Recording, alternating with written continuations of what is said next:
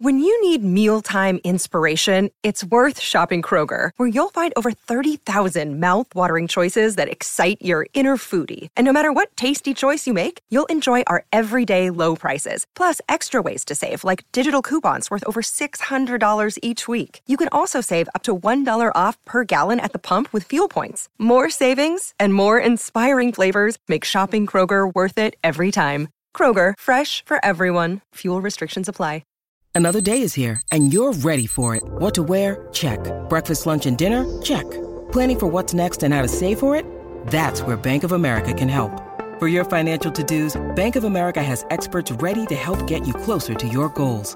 Get started at one of our local financial centers or 24-7 in our mobile banking app.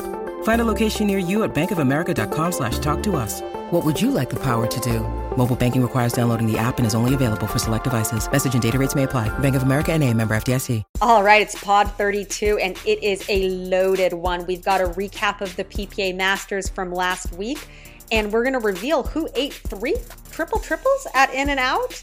Oh my God. And is this merger actually happening or not? It seems like last night a nuke was thrown on the whole thing. We're going to get into that and what really is a progression draw and who is actually benefiting from it. We've got our giveaway winners from our biggest giveaway pod ever, and I reveal my partners for 2024. Ooh, exciting stuff. Stick around, it's pod 32. And pickleball is still a zoo. That's a good one. This pickleball life. It's pod 32 of TPL, This Pickleball Life. Welcome to your favorite comedy podcast disguised as a pickleball podcast. I am one of your hosts, Jilly B, aka Jill Braverman, pro player, former tech CEO, and startup founder.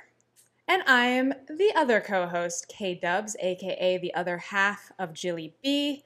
I am an avid amateur pickleball player, sadly on hold but an aspirational DUPR 4.5 and a professional golfer, as well as an armchair psychologist. Okay, sadly on hold, didn't you just get your functional knee brace?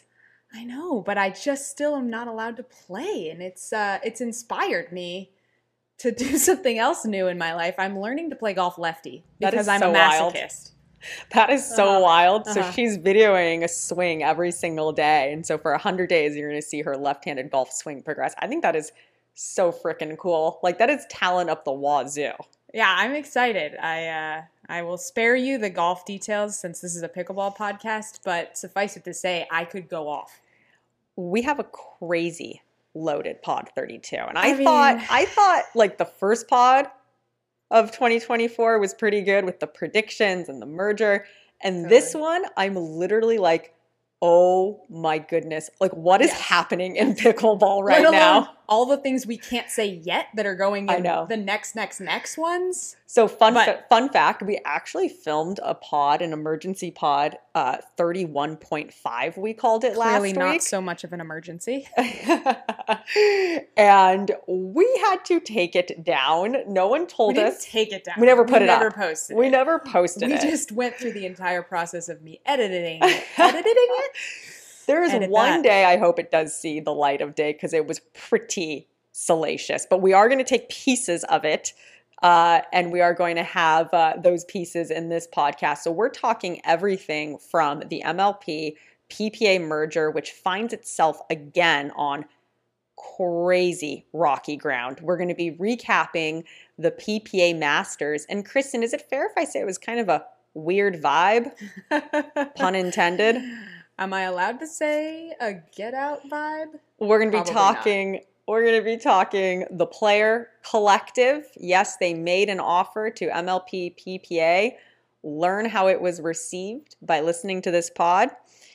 Um, and we're going to talk about all of the questions we have for PPA as it relates to draw seedings and prize money payouts. Will there be any prize money payout from the Masters? So stick around. This is a loaded, loaded pod. So before we get to the rest, I just want to remind everyone because we ran into some fans, as we always love to see at the venue, who said they were so excited to hear about Jill's new grip and they were researching Jill's grip, Jilly B grip, and they couldn't figure out that it was a Hesacore. And so I just want to remind everyone always in the description, there are links to all of our affiliate codes, especially Jill's grip Hesacore um, with discount codes. So be sure to always check the description first if you have questions like that. But also, we have a website now jillybpickleball.com, which redirects to jillianbraverman.com. They both work.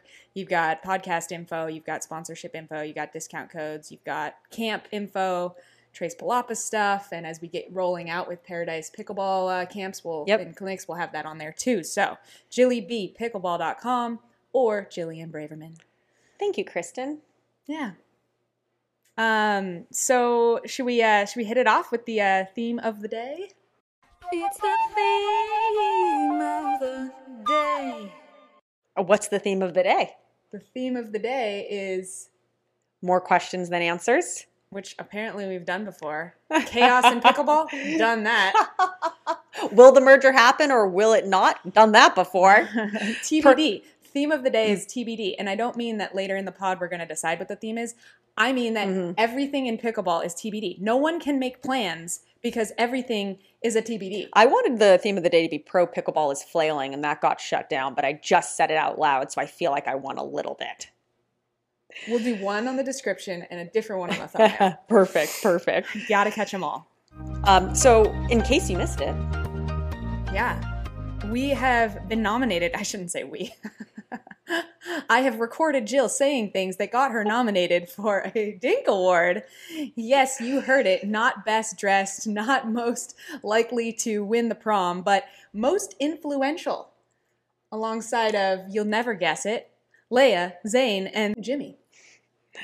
um, I thought the award was a nomination in the category of most idiotic pro player who's most likely committed professional suicide and will most likely end up sued. Are you sure it's for most influential? Uh, yeah, but there was a dot, dot, dot ellipses after sued. and, and after that was, but also is most likely to have a viral video. Yes, exactly. Uh, no, I'm super honored to be in this category. We've obviously put um, our is on the line, just trying to literally preach the truth as we see it. And there's, you know, a lot of other people in the category I respect a lot. Um, Yeah. Zane and Thomas have done an incredible job. I think very different job than us of being like these are rules that need to be changed, right? Yeah.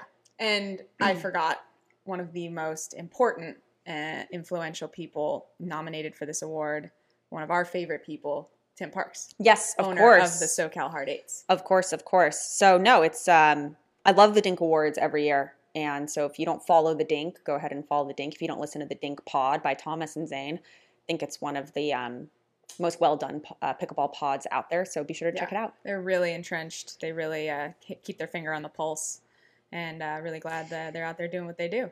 Um, so in case you missed it, Kristin, the MLP PPA merger was set to close this week, and you will never believe what's happened. It didn't close. It's delayed again. Oh my god! It's almost as if they're going to spend six months trying to merge, and then six months trying to take their heads off. Didn't you say that on the last podcast, Kristin? Um, a nuke was launched last night by one of the team owners um, who's basically trying to replace the position of Al and Jason in terms Oh. of financing. So he still wants the the deal to happen, but he wants better terms because something Yeah. we've I talked mean- about on this podcast has been, uh, you know, very publicly known as the terms aren't great for MLP and team the terms aren't great for the team owners. Yeah, and again, it's all part of this ongoing discussion that these whole this discussion over the the pay cuts is not about money. It's about Control. fairness, right? Like control. fairness for the players, control from the Yep. entities. So I think that at least someone's out there screaming like, "Hey, we deserve fairness on the MLP owners' side." Uh, Interesting. so hopefully that that works out better. Um, but uh, I was thinking, like, you know, normally people get their paychecks bi-weekly. In this case, it will just be every two weeks. We're telling you you're getting your paycheck in two weeks, and then two weeks from now, we're delaying two more. Correct. Two, two more in weeks, case but you stay with missed us. it, uh, in case you missed it, 103 MLP players, including myself, still have not been paid. But it's okay. You know, it's not like we have a mortgage or players have families. You No know, one it's has totally kids. fine.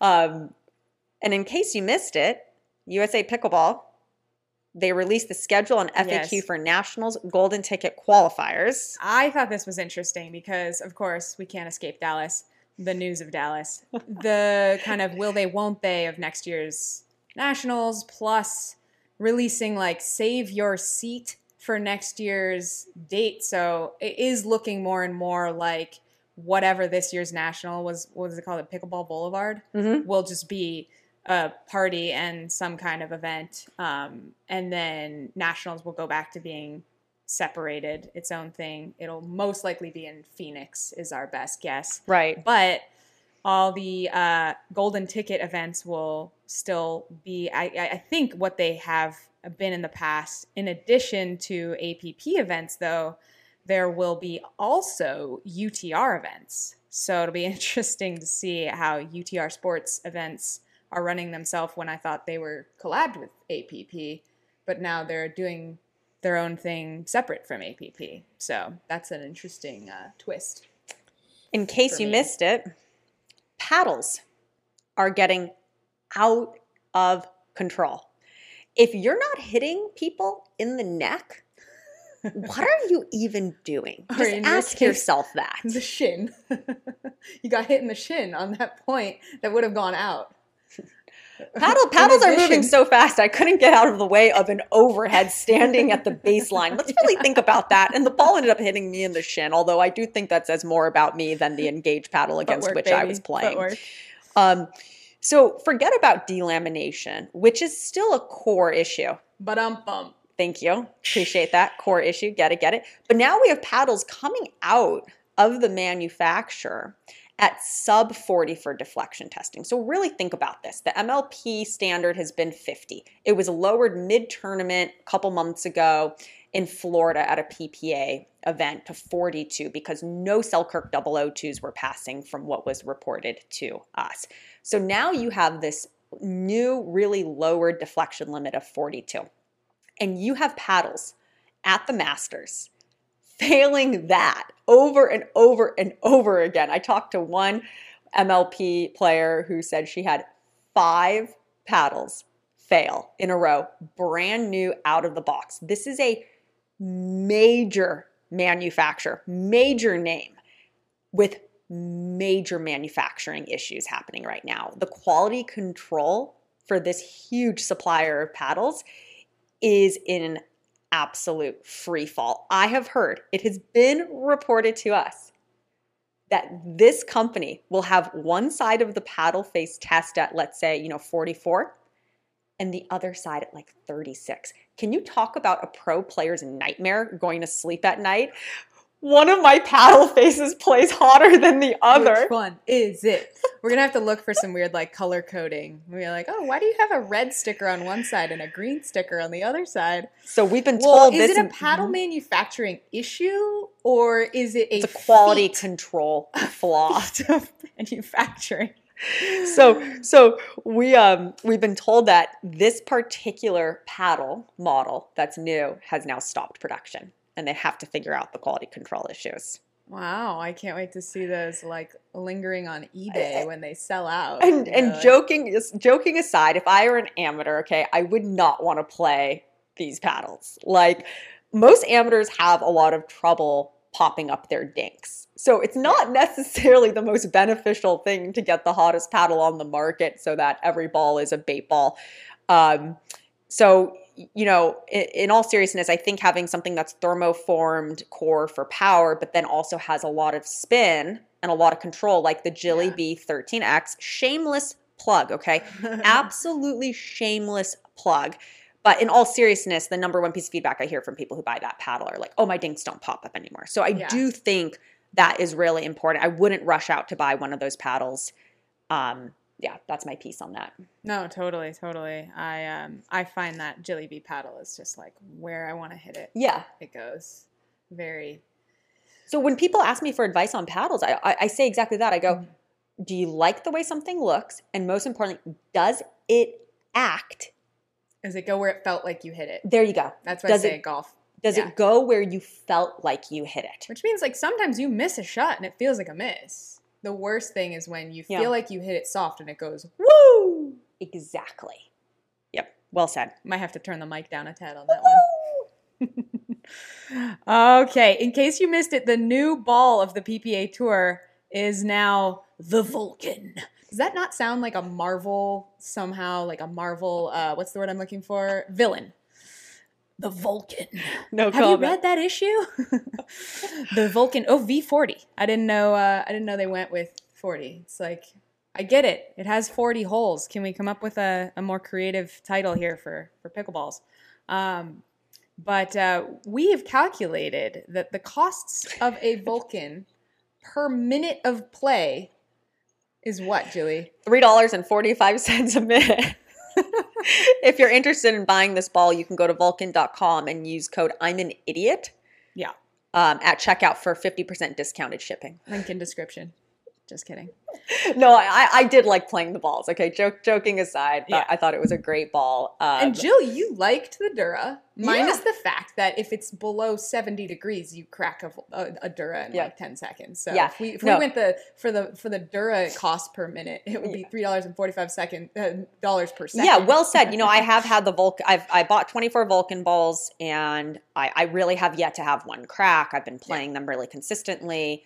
Um, they did at the Masters new balls every game, which I, I hated because it's, it's really fast for the first five or six points, which Okay. I like it fast, but you, you just got in the groove, right, of playing a ball, and then you're like, okay, Yeah, like don't the serve end of your big. last match is a very different feeling than the Yes, beginning yeah. of your next match. No, no, but it, it's a great ball. I've, Um, yeah, it's more durable for sure. It's a little bit slower, but faster than a Franklin, which no, is, it's. I think it's probably equally fast, you think. if not faster. Um, I did see a few, even with the new server, which we're going to get into for a second, a few serves where the ball really didn't bounce. a I lot of that. I don't know a- if that was the courts or the ball, but there's been so much of like the ball didn't bounce, the I ball didn't bounce. I think it's like a football effect where like Huh. it gets a flat spot, and then if you hit like the corner of the flat spot, it reacts very differently than if you hit a round funny because I was attrib- would- I was just what attributing that to the courts. And now that I think about What's it, like about the courts. you're right. I you're totally right. I think I was I think attributing it, it, was the ball. to the serve rule that you guys cracked the code. Oh. Should we get into that right now? Jaume and I like didn't have to change our serves at all, except Well, to be fair, go ahead. no. Go ahead. To be fair, Jaume changed his serve drastically because when he read the new serve rule, he thought he was supposed to actually do a drop, Drop serve. like bounce on the ground, then hit it. So he'd been he had been practicing the drop serve for like six days leading up to the Masters. The best part is he got everyone else in Hawaii practicing the drop serve. He told all his playing partners all over the islands, like, "Hey, you know, it's moving to a drop serve, pro pickle." you- And so, like, you know, for a week period, everyone in Hawaii was playing a drop serve thanks to Jaume. And the best part is he shows up for the Masters, and his drop serve is really good. It's really good. It's really, really you good. can do some crazy stuff with the drop serve. I mean, I've seen some of those videos of drop serves, and I'm like, oh, it makes makes sense. They don't want the drop serve for pros. They're gonna get back to crazy like bouncing, uh, you know, chainsaw stuff. I don't know. So, do you know if this serve is is it's also implemented with the amateurs now? Is that correct? No, no. No. The amateur is just the same rules. So if you're an amateur, you can keep playing your delaminated, serve, your defle- high defle- your low deflection paddle, and you can serve however you want. I'm in the wrong category. What am I doing in yeah. pro? Just don't put don't put grip tape on your paddle. You're good to go. Um, yeah. The uh, the funny thing to me about the uh, the serve is how we arrived at it because there's basically only two players that they were targeting, and that is Tyson and Dekel. Right. And apparently, there was an event at the end of last year at San Clemente, the finals. Uh, we were not there in present, but you can see on the live feed, Colin Johns getting very aggro about how Dekel was throwing it to the moon. And here we are, two months later. Um, I, it sounds like Colin and, and Ben got uh, Catherine Parenteau to make the recommendation hmm to change the serve to the rules that they they stated, which basically is just like you can't let the ball go up before it goes down. Like it has to go straight lower. It can go crooked, right? It can go like diagonally lower, but it can't go up before it goes down as it comes out of your hand as you release the ball, which is very different from drop serve. Don't say drop, just release. Um, but if you really think about it, the serve rule is literally serve like Catherine rule. Mhm. She's always served that way. Mhm. It's just like drop and smack.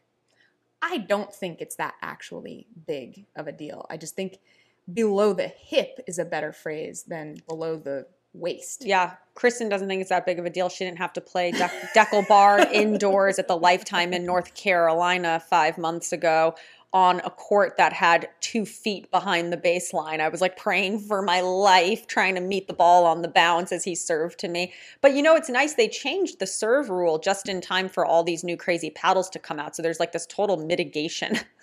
like we're kind of in the same Right, exact spot. right. Like change the rule, minimized power, but now you have more powerful paddles. Well, also interesting timing that Catherine played with Tyson all year last year, and now they're not playing together. Oh, so, you're saying she got to reap the benefits of his serve all year, and then in 2024 dumps him and Big is like, by the way, by the way, you know, in my dear John letter to you, I'm making sure I get your serve changed.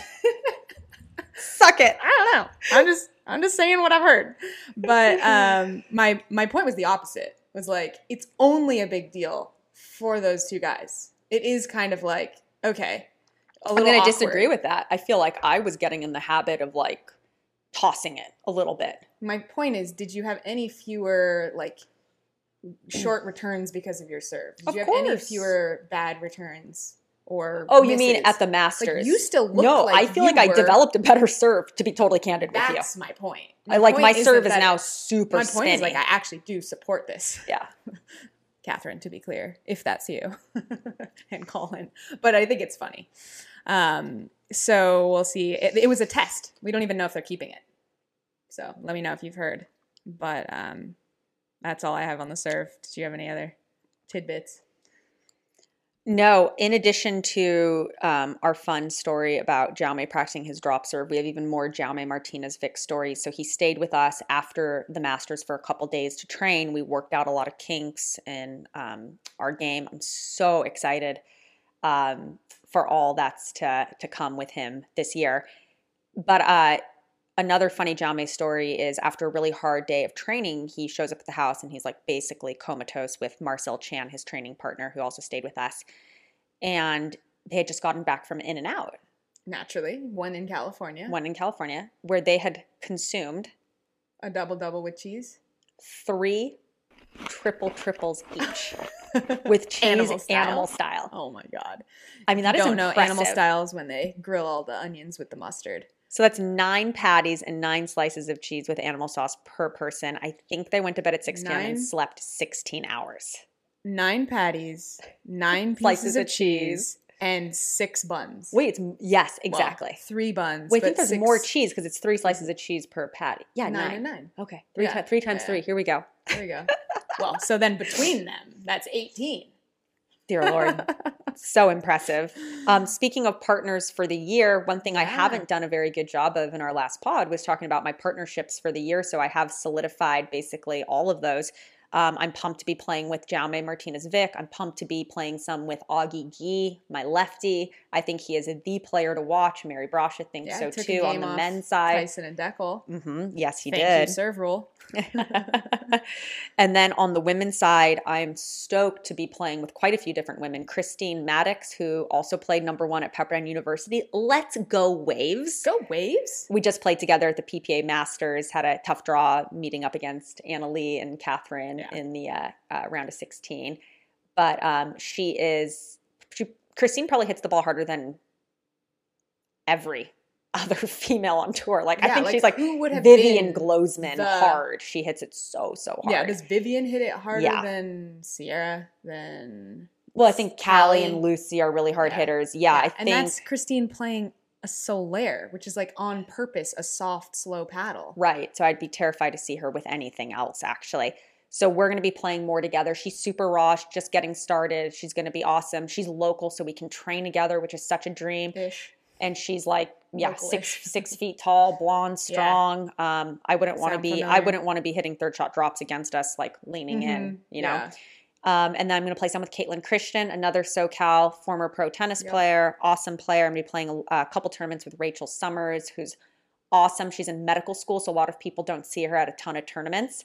And then I'm stoked to also play with Allie Phillips. So I have a lot of these super strong partnerships. If you don't know Allie Phillips, oh my gosh, I think she is a female player to watch this year for certain. Absolutely. I was blown away the first time I saw her Yeah. at MLP Atlanta, and I was like, did they get the wrong alley? Didn't they mean Harris? Oh I know, my god. Oh, Phillips. Yeah, okay. I'm I'm in. I'm with you. I had to play uh, against her and Shelby Bates, and I was like, oh my gosh, this Allie Phillips girl is so freaking good. She's a Utah girl, Yeah. so uh, she's got a lot of lot of good players to train with, and um, really really smiley. Yeah. Super fun. Caitlin Christian. Super smiley, Really super rare. fun. She I'm stoked to have all these like college. happy, smiley, fun Yes, partners. I'm like, this is the matters. attitude Pickleball I've been joy. looking for. Like all these girls have the best attitudes, no drama. That's that's my prediction for 2024. This is the year of smiley girls. Yes, let's go. let's go. Good attitudes. But no yeah, Caitlin went to college, played college tennis at USC, right? Yep. Mm-hmm. And then went pro. Like you just haven't seen as much of that in tennis, and I think that hopefully will start to be more of a trend because people are seeing like, you know, there's there's more to uh, life than just whether or not you get to Wimbledon. Um, so she has played Wimbledon too, right? Yeah, yeah. So the Masters, speaking of Wimbledon, which we still can't figure out, Kristin has this gripe. Go ahead, Kristin, on why Okay, the Masters. is I am a the Masters. I have grown up watching the Masters in April every year of my life. Everyone gets pumped for it. It's green. And the caddies wear white. The players are not wearing white. So if you want to emulate the sport where the players are wearing white, what do we call that? Wimbledon. Maybe you don't do it on MLK weekend either. Maybe not. Maurice the Grease. that was so funny, Maurice the Grease. Maybe not. So I guess if they really wanted to emulate the Masters, I should have been carrying around your bags wearing white. That's really that's really what the restriction should be. Yes. All coaches and uh, roadies must wear white. I love that. I love that. Actually, what you do see at the Masters is a lot of people wearing green. So what was interesting is they're calling it, you know, this per, uh, progression draw, Right. Yeah. Which And- we saw at nationals. which we saw at nationals, and it, it's not really. That's not my definition of a progression draw. I could be wrong here. What they're doing is really a a staggered entry draw. So you have people receiving double buys. You have um, Ben and Anna Leigh not having to come in until much later in the tournament. So that that's something we did at UTR actually when I worked at Universal Tennis. We hosted events that were staggered entry. And what's interesting about that is you don't see the paramount of that in the tennis grand slams. When Rafa Nadal and Djokovic meet in the finals, they have played an equivalent number, of, of matches. Yeah. Um, and so it does feel like there's an extraordinarily uh, unfair advantage to the players who are receiving these double buys, especially because a lot of Ben Johns and Colin Johns' losses last year, or the few losses they incurred, they came very early in the tournaments. So now Mhm. they're getting to bypass having to play, you know, Jaume and Wyatt early, or DJ and Pat Smith early. And I actually could be wrong. Maybe they played those Quarterfinals. in the quarterfinals, but I don't think so. I think those were They early lost round. to, Pat, to Locklear and Ben In in, the f- like their first match. Correct. Um, so yeah, super different. Super. what ended up happening literally to you is singles you had to drop out because they bumped one of your matches to the next day. So you had to play two play-in matches. Right. Would have had to play two play-in matches and another one later, which is what Christine did, but she was already out of mixed. So it just creates a, a situation where you are still playing seven or possibly eight matches in one day For which certain. is anathema to to me the concept at its core Yep. and tennis takes two weeks to do this So because Jaume and I didn't accept um, reductions in our pay, we were input into qualifier. At least that is my opinion. And we have a list of questions actually for Bryce Morgan, the CEO of the PPA, who said he'd be happy to answer any questions. So we're going to send those to him today. But again, there seemed to be a trend of if you've accepted a pay cut, you received at least uh, insertion into the pl- uh, the main draw or the play into the main draw. Jaume and I, you know, went through qualifier. We had uh, two rounds. We warmed up beforehand. Then I had a women's match, and I was supposed to play singles. They decided to take singles, tack it on to the next day. So as Kristin said, the next day could have been like a literal like eight hours of pickleball day with three singles matches, two mixed and two two women's doubles, and I just wasn't gonna put, Yeah. put myself in a position to like have a serious Yeah. injury. So I pulled out of singles, but I Yeah, Go just to be clear, would have still been one women's doubles before anyone corrects us, but it would have theoretically been two mixed, three singles plus a women's okay doubles. got it. But um, that's only because they randomly actually gave you kind of surprisingly okay seating for women's, and then just Well, put you I straight was- into the into Uh, the and I was really looking forward to playing. slaughterhouse with Catherine. I was really looking Yeah. forward to playing women's singles, but then I actually went and watched the match uh, against a girl I would have played my first round, and I was like, "Oh my gosh! Like this is not the singles I remember being really good at and playing. A, you know, two Mhm. years ago in the finals Yeah, of the battle. nationals against Anna Leigh, where I beat Mary Brascia, I beat Irina, and then got decimated by Anna Leigh. I was like, that's not what singles to me looks like now. Oh my gosh, it's like the paddles are so hot. The girls are so good at ground stroking. You have to stay back yeah. and really choose the perfect moment to come in. Otherwise, you're getting past nine out of 10 times. And it's so funny because then Lea Jansen tweeted the exact Exact- same thing. Exactly that, yeah. yeah. Because she you just came back to singles. you and Lea think on the same page most of the time. If you look at the the singles draw, what's really confusing to me is the seeding numbers that they sometimes put on there and didn't, which they put Paris Todd in uh, the second round, but gave her the 37 seed, which makes it look like everyone in the Tuesday play-in round was actually seeded higher than Paris, which is weird on its own. Not to mention that the way that they put the buys in and had several uh, doubles uh, where there's like two six seeds and two one seeds, uh, which are clearly typos. And then out there in the play in rounds are a bunch of people who are either unseated or seated higher than Paris Todd. So to me, it's like if you're going to, you know, create these progression draws, that's one thing. And if you're going to, you know, kind of make up the seeding numbers, at least make them make sense. Like, why not just call Caitlin Christian the like 15 seed or the 16 seed instead of 29 if you're going to put her where you put her? Um, and I guess the uh, the the Genie Bouchard uh, and I I don't know Dominique Schaefer also isn't seated, which doesn't make sense to me because I thought she played singles all the time. So yeah, it just really uh, a lot of things d- didn't make sense. Right. And we have a list of questions. We're going to send it to Bryce and hopefully next week be able to come back making some sense out of a lot of this. Yeah. Um, some other questions I have, you know, is there any prize money? My understanding, and again, if we're wrong, we'll come back and correct this, is there's there's no prize money. Dylan Frazier won singles. Is he walking away with one dollar? And I think you've hinted a lot at this issue that's Yeah. impending for professional pickleball is if we're all on salaries, regardless of if we get paid those salaries or Yeah, not, yeah. what is the motivation for A, anyone to play singles, like for Ben Johns to want to get out of bed and go grind in singles? Um, and B, what is what is the motivation for anyone to really try and, and frankly anything? And and how does that affect gambling? It's like, Totally. you know, my, my friend was asking me, like, don't all players want to fight no matter what and win? Like you're competitive athletes. I'm like, that's what I want to do. I can't say that everyone's thinking like that. Yeah, well, and honestly, this is yet another example of a better way they could have gone about- about pay cuts. Because they could have said, look, this is like screwing up our budget. We need to bring the pay cuts down, but instead we're going to put more of that money into bonuses and Smart. and prize money so you can go earn it back if you play well. That would make sense. I mean, obviously you look at NBA players, they get their salary.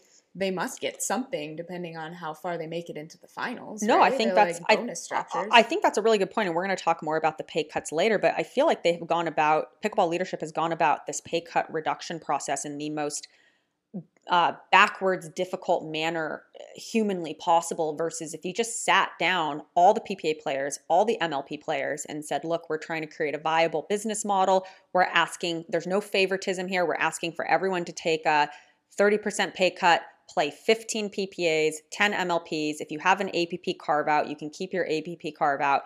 Um, and we're going to take 10% of that reduction. We're going to put it into like a bonus performance prize pool. And everyone's getting the same thing. Here's what it looks like. I think you would have had 175 players raise their hand and be like, that sounds good. We understand the reason for this. But instead, you've got only MLP players being asked for a reduction. I've talked to 15 PPA players. None of them have been asked for a reduction. Um, and then and- weird threats on the back end of it. Like, Yeah, you're going to be thrown into a developmental 12 hour tour. day of trying to give clinics. And it's like weird fear tactics. like the use of, the fear lever over the use of like the honesty and transparency and accountability lever i'll just i'll just never understand it yeah. Yeah. maybe someone smarter than me can comment explain it Uh, yeah, we have very uh, smart, smart listeners. So give it, give us the answer. Huge props to our hyper intellectual smart listeners your guys' comments on the last pod for the 2024 predictions were absolute fire so thank you there's something about our listeners man they are smart Yeah. Uh, did you want to talk about you and Jaume? Yeah, so we made it through qualifying. We didn't drop too many points. I'd have to go back and look, but yeah, had two pretty quick rounds. And then in the main draw, we beat uh, Colin Johns and Brooke Buckner uh, in three. I think it was 10 12, 11 1, and then like 11 5. Yeah. Um, yeah, I think we realized we were hitting too many balls to Brooke. she, She was on fire. She was She on so good. fire. Brooke played amazing and hits the ball scary hard with her paddle. And then we went in and we lost a really close three game match to Hunter in Paris, where we won the first. We were up in the second, and we had like the world's worst call that I have seen in a really long time by Paris. Actually, it the was only- three inches in. Like- Like you guys decide. I'll throw it on. like the only other call I've seen worse than that is another Paris Todd call. Oh, like Oh, that, really? it's like a meme of pickleball where it's like this far in and it's in the finals of an Oh, APP boy. tournament. So that was a bummer. I think we were up seven six in the second when that Yeah. call happened on serve. So yeah, we'll put that in. Um, and then being, in the in the third, we of- were we were up again like the whole time. I think it was like nine all, nine eight, and Yeah. we we lost in the third. I can't I honestly can't believe it. So Jaume stayed, and we've practiced a few more days together, and I think we're just literally scratching the surface of developing like Totally. plays together. So much of this double success is like knowing what your partner's going to do, like having patterns. Like Yeah. this sounds silly now, but this is the first time you've played side out scoring with Jaume. I kept throwing him the ball like it was MLP. Yeah. Like To Jaume's here. We know what we're doing. Okay. One one. Here we go. But I think he's literally Oh, just man. scratching the surface of doubles and getting better at doubles, especially mix. And I'm just scratching, well, I shouldn't say just scratching surface, but I'm getting better every single day on the right side. So yeah, I, I wouldn't want Yeah. to, I don't want to play us in, tw- I wouldn't want to play us in 2024. Yeah. Um, should we talk about uh my my new uh, right side theories? Yeah, sure. should we save that? no, I have a what are your right on side the theories? effective right side player. Uh, number one, unattackable, which you talk about all the time. Like you have to be that person where they like think they can pick on you, and every ball comes back, and they're like, Okay. "Oh my gosh!" All right. Number two, you have to be able to dodge your player effectively. You, you have to read that left side person's mind and move a foot and a half behind the kitchen line so they can scoot over and hit their forehand. Number three, you have to insert yourself into the middle effectively and surprisingly. Like if you do it too much, they'll see you coming. But that poach from the backhand across the middle going left. Well, my best that- shot's my backhand, and I haven't been it. coaching That's enough. You know, um, I've been so inspired by watching Vivian David and Thomas Wilson play because he'll go and drive a third, and she's like a snake. She like snakes along the right side of the court and then explodes into the middle, and is just ripping backhands. And I'm like, you know, she she she plays the right side aggressive. I'm gonna start playing the right side more aggressive. That and I think you're basically ambidextrous. Maybe you should just play lefty. Jill hit her first Left lefty Ernie accidentally on purpose in rec game in a rec game yesterday. Um, I, I think I'm going to see more of that coming. one more thing on the Paris and Hunter match. So we're about to get started. We have this like this not a great referee, and I don't want, I don't want to get into it. I love the refs, but yeah, Just difficult to hear. no difficult in every capacity. Okay. Um, and so she's like super strict and goes to Jaume, who has this huge six zero pickleball, all three words spelled out on the front of his chest, all the way across his chest. And you know, we have like rules and regulations with logo size, and especially everything has to be white and the colors. So the masters are particularly strict with what we wear. And so she goes, you know, you can't wear that. You have six zero pickleball sprayed across, splayed across your chest. And he goes, uh, no, no, no. I've had it approved from the PPA. It's three separate logos. The six is one, the zero is another. And pickleball's a third. You can't believe Jaume would come up with that. and like we're all just laughing, dying. and he got to play with it. Oh my god, that's hilarious. Sorry for my accent, not very good. Yeah, you like started with it, then like realized it wasn't very good and sort of undercommitted the rest of the phrase. Thank been you. There, been there. Thank you so much. I see you. So let's return back to the Masters and prize money for a second. So we talked a little bit about like what the incentive will be for players who are on these salaries to even compete. We talked earlier like does Ben Johns have a reason to play singles anymore? well, what about no bronze medal matches having been played out? You caught that in the draw. And that's why. Talk to me about that. That's why.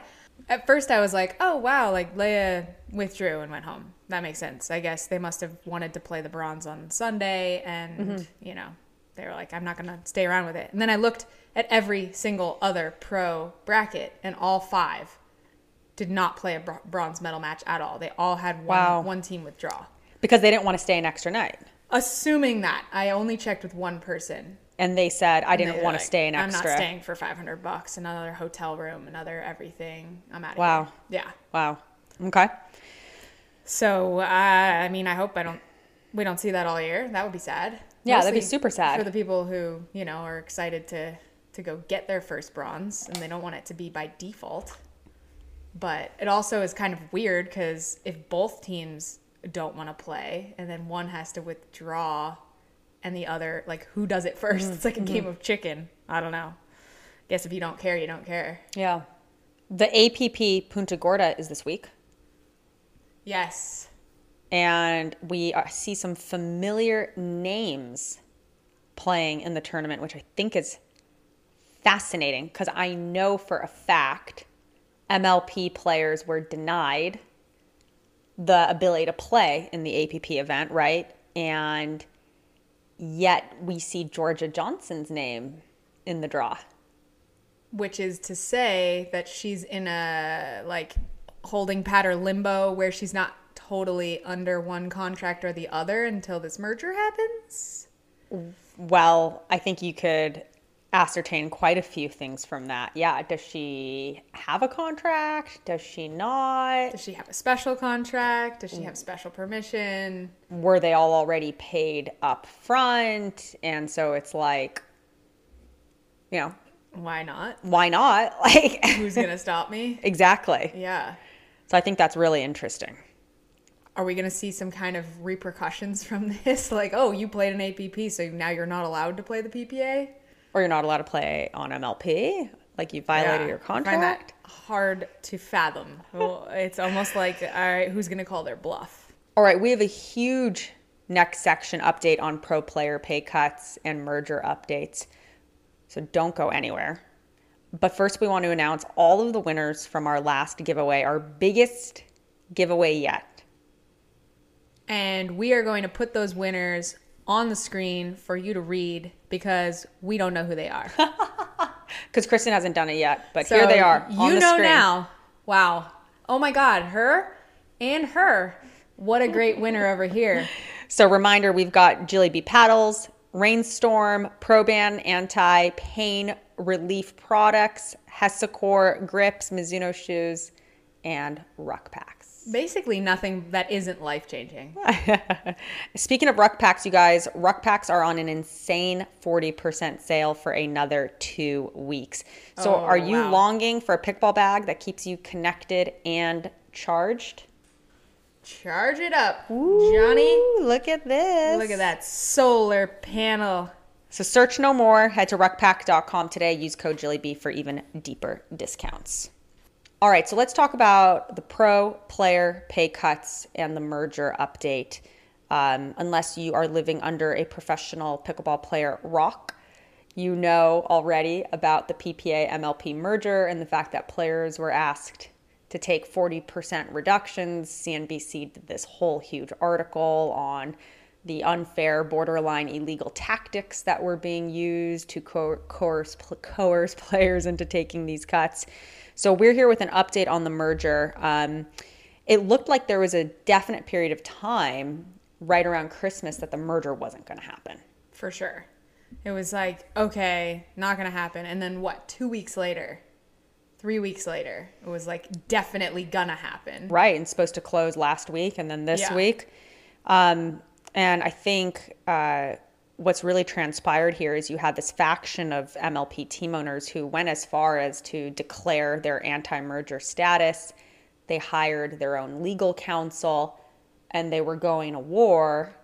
And then, and then they decided that they were their main objection was was handled when Dundon pulled a rabbit out of his hat, right? yep, And he said, "Hey, I get it. You're worried about the leadership of this team, and here's my promise to you: if 6 months from now you don't like where we're headed, I will personally buy out your team for 5 million dollars."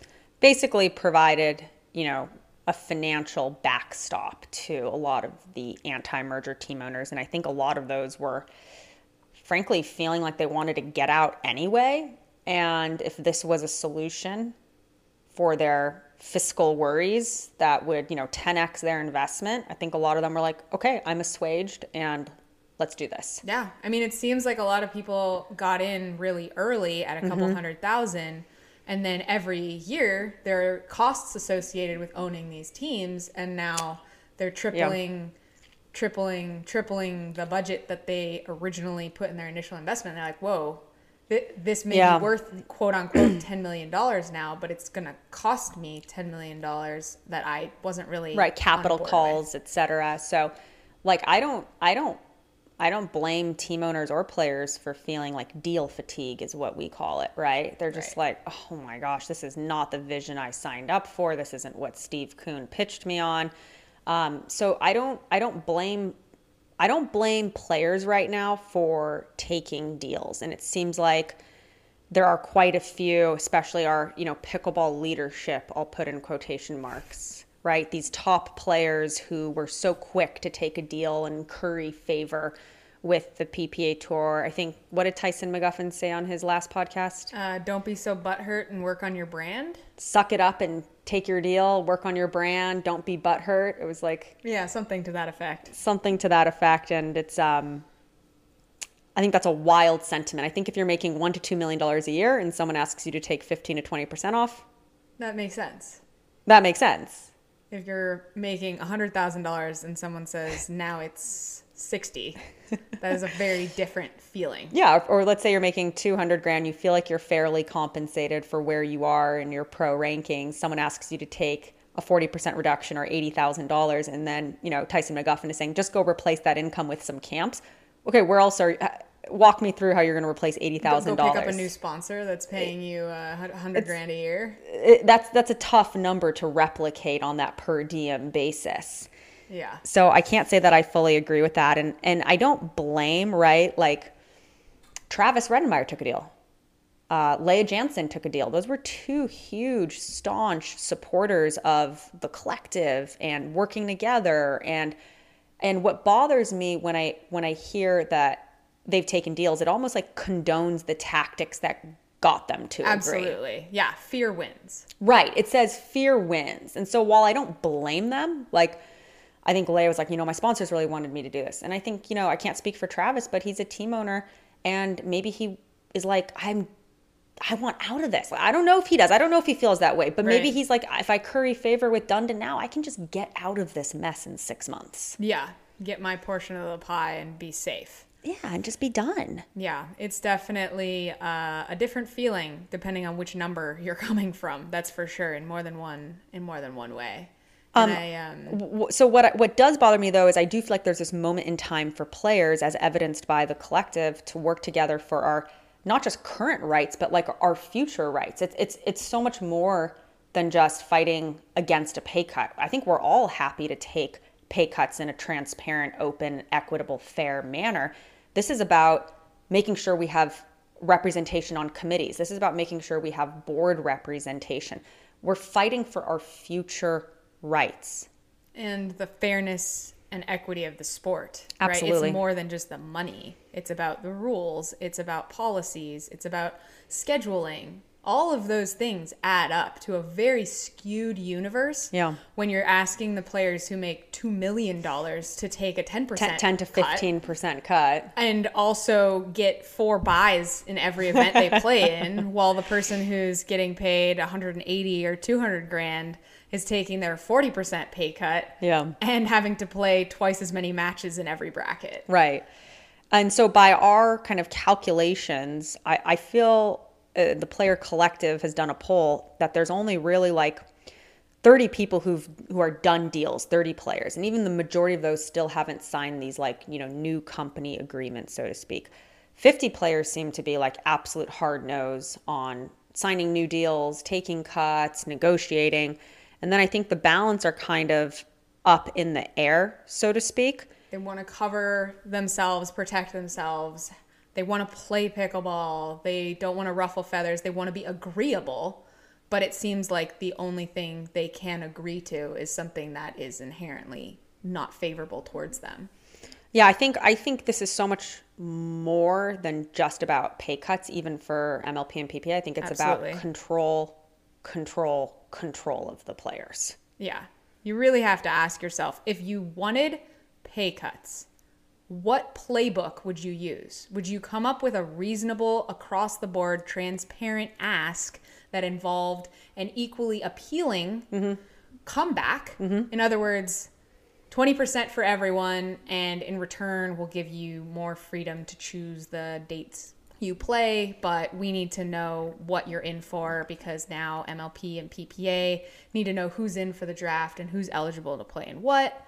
And instead, we got fear tactics and individualized isolation, secrets, rumors, the, the, the tactics of absolute sociopaths. Well, this I don't know if is- I'm allowed to say that. I, I didn't say that. Um, I think I think what's so mind-boggling to me about this is if you took all you know 170 players between MLP and PPA and you said, "Yay, you know we're merging. This is great for the sport. We're going to ask every single player to take a 20% reduction." And we talked about this a little bit earlier.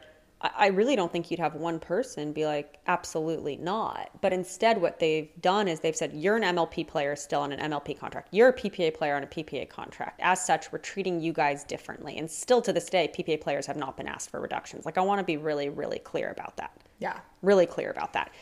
Um, and I think what's so weird about that is now you've got PPA players saying, well, I don't want to play MLP. Right? Right. Because their contracts say X number of team events and MLP's asking for more and they don't want to do that. And then you've got the team owners who are like, well, why even merge if we don't have the best players playing MLP? Right. And then you've got a lot of MLP players saying, I don't want to play the, the PPA. I want my freedom. Give me that APP carve out. I want out. So instead of just treating everyone like, hey, we're just players in this new family, everyone's going to play 15 PPAs, 10 MLPs, everyone's taking a reduction, everyone's treated equally. Like, that's so easy. That's so palatable. Yeah. Why, why, why, why make it so hard? That's the thing. If you ask yourself that question, the answer is only one thing. That it's like fun? Yeah, For that they're certain people? doing it for the power trip. They're doing it for the control, just to say that they got their way instead of just being swift and fair and and getting it done. And they've wasted so much time. And the So other thing time. that the other thing that's weird is, you know, the organizations say they want these reductions, yet they haven't asked the PPA players, and then the collective's attorney actually reached out to PPA and MLP and said, "Hey, I've got an offer on behalf of 50 people to present you with." Never received a response. right. So again, I think it all leads to it's not. This is my personal opinion. It's not about reductions, even for them. It's just about control. Yeah, and uh, they still need to plan a draft and plan a year's uh, worth of events, and they're uh, they're like using all their brain power and hours Right. Right. On just figuring So out So the draft is the draft is delayed. Again, we believe that's because a lot of the PPA players either don't want to play MLP, don't want to play ten events. Yeah, I mean that that could Oh, skew the draft completely. If someone goes into the draft thinking that they're going to get Ben Johns and Ben's like, I'm out. I don't want to play any of them. I think the the draft is probably delayed as well because I think the the merger is delayed. And I think I always go back to the podcast where you said I think we're going to spend 6 months trying to rip each other's heads off and then 6 months trying to get married and that's going to be the next 5 years of pickleball. I mean, it certainly seems that way. So you've got 30 I hope I'm wrong. you've got 38 billion dollars of uh, net worth Yeah, we did, a, valuation we did a quick calculation on like the most public figures of, MLP team MLP owners. owners. I created an entire spreadsheet, and of course, we all know that net worth estimates are not perfect; they're always wrong. But when you start to see a lot of billions in Yeah. front of people, and I'm talking multiple, yeah, we're we're, we're looking in like. Forty billion Wow. comfortably, and that's not even counting Anheuser Busch So at don't two hundred. So don't get me started that 103 of us haven't been paid yet. but but but to there. me, what that means is look beyond that. Like what it means to me is you've got a lot of cooks in the kitchen, a lot of smart people's opinions, Yeah. and that is why the merger is stalled. I think you've got team owners as of late last night standing up and saying, I'll fund this thing, stop this merger under these terms. These terms are bad. Put me in, coach, and basically delivered a, a nuke. Yeah. I mean, it behooves all of them to get in on a merge that is uh, beneficial to everyone on the MLP side. So at least uh, coming from the MLP side, you have a lot of cooks in the kitchen, even if it's only one rep from every 24 team. That's still a lot of people who potentially could be disgruntled by getting the uh, proverbial shaft. So, So I don't know. I you know I vacillate from this is definitely going to happen to oh my gosh, I don't think this is going to happen. Yeah. I, I, I guess I just always assume that a lot of the people who are pro merger are pro merger for the same reasons you just listed that they want the PPA players to play MLP. And that is still absolutely not clear whatsoever Yeah. at this moment. So I would, you know, deeply encourage players who are still being asked for reductions, like just pause. You know, um, they're asking us to operate in a post-merger world, right? So wait for the the merger to happen. Don't don't get deal fatigue. I know it's hard. So I think for players who are still considering whether or not to take a cut, ask yourself if you're operating and making decisions under fear or logic. Absolutely. Well said. and if the answer is fear, reevaluate. Take a pause, take a beat, and reevaluate later. yeah. So with that, we wrap up Pod 32. Pickleball is still joy. Don't let anyone tell you differently. We, out. This Pickleball Life is a Tomahawk production, 100% organic, self made, and homegrown. Music by K Dubs, editing by K Dubs and Jilly B. Check out pbgods.com and use code PBLifers for 10% off your next order. Do you have a question for Jilly B? Email us at thispblife at gmail.com to be included in future episodes. Don't forget to click subscribe. This pickleball life.